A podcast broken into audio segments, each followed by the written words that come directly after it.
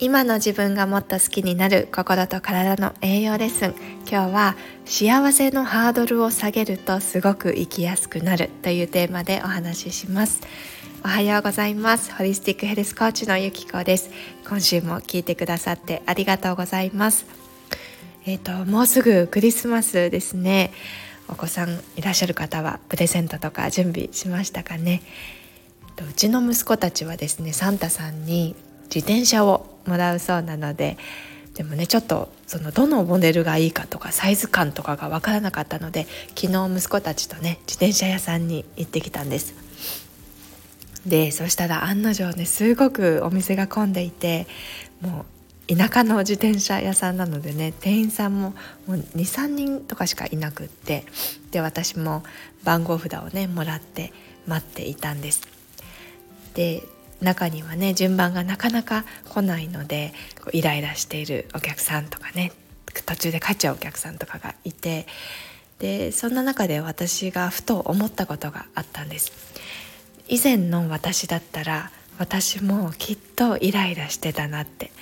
もうなんでこんなに待たされなきゃいけないんだとかもっとスタッフ増やせばいいのにとかね。でも昨日の私が素直に思ったことはこうやってクリスマスシーズンでね忙しい中必死にお店の人が対応して急いでくれて店員さんにねすごく感謝が湧いたんですよね。そうそれにねあとこの自転車って親からじゃなくて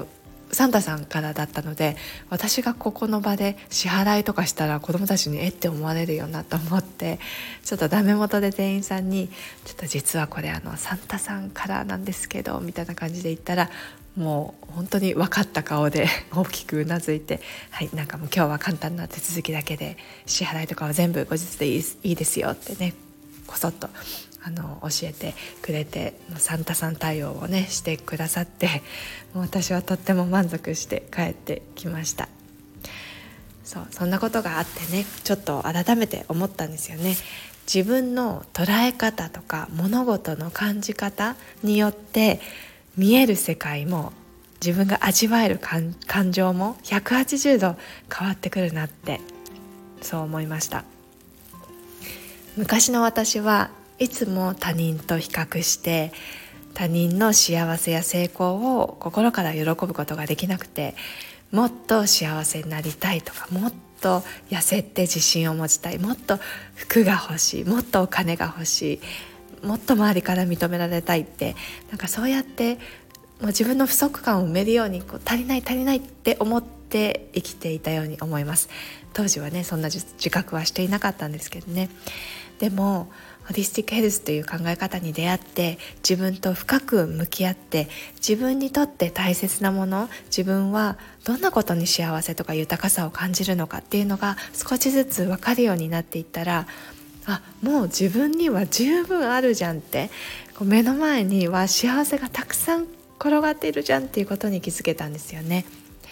こう近くのねその目の前の幸せを見ずにこう自分が勝手に思い込んだこうあるべきとか偽の理想なんか世間体で言われる幸せみたいな遠くのものをね必死に追いかけていたなって思った時にそうそこから私はすごく幸せに生きられるようになりました。だからさっきの自転車屋さんの話もそうなんですけど本当に私昔些細なことでイライラしてたんですよね例えばこう渋滞にはまった時とかなんかねレストランの店員さんの態度がすごい悪かった時とかあとは自分の大切な子供との時間でさえもああもうまだあれもあの家事もこれもやりたかったのに終わってないのにとか時間がどんどんなくなるなんて思ってたりもしたんです。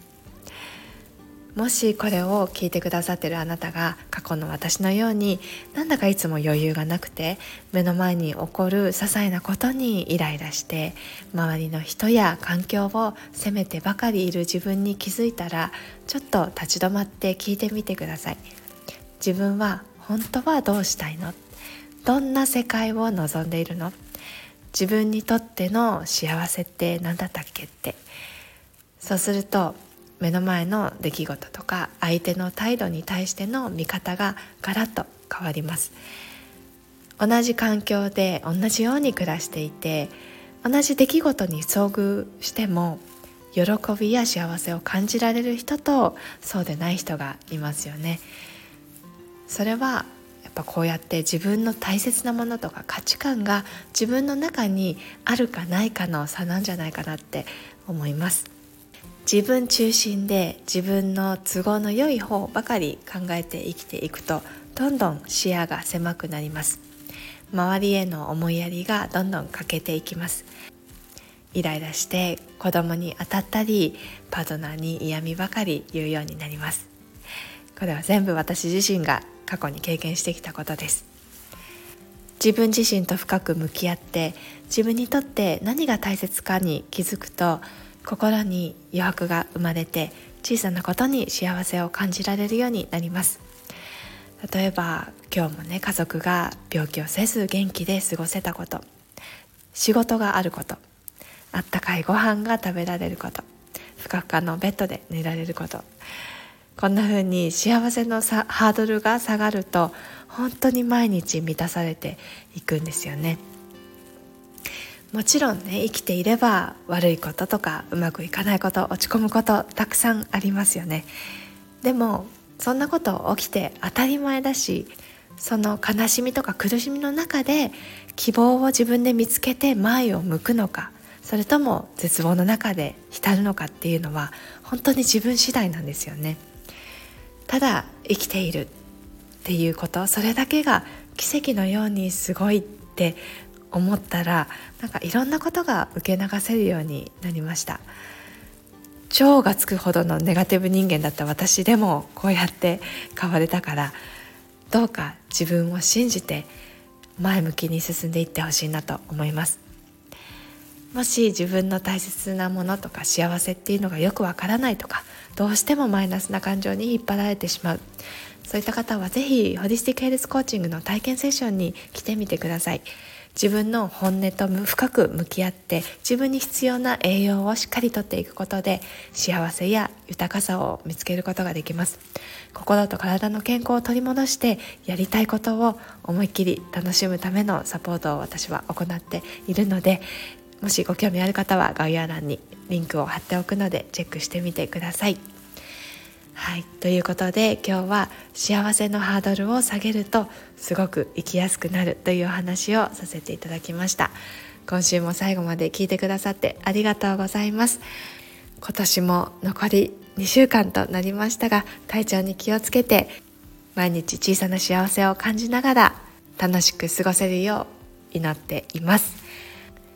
それでは来週の音声でお会いしましょう。素敵な1週間もお過ごしください。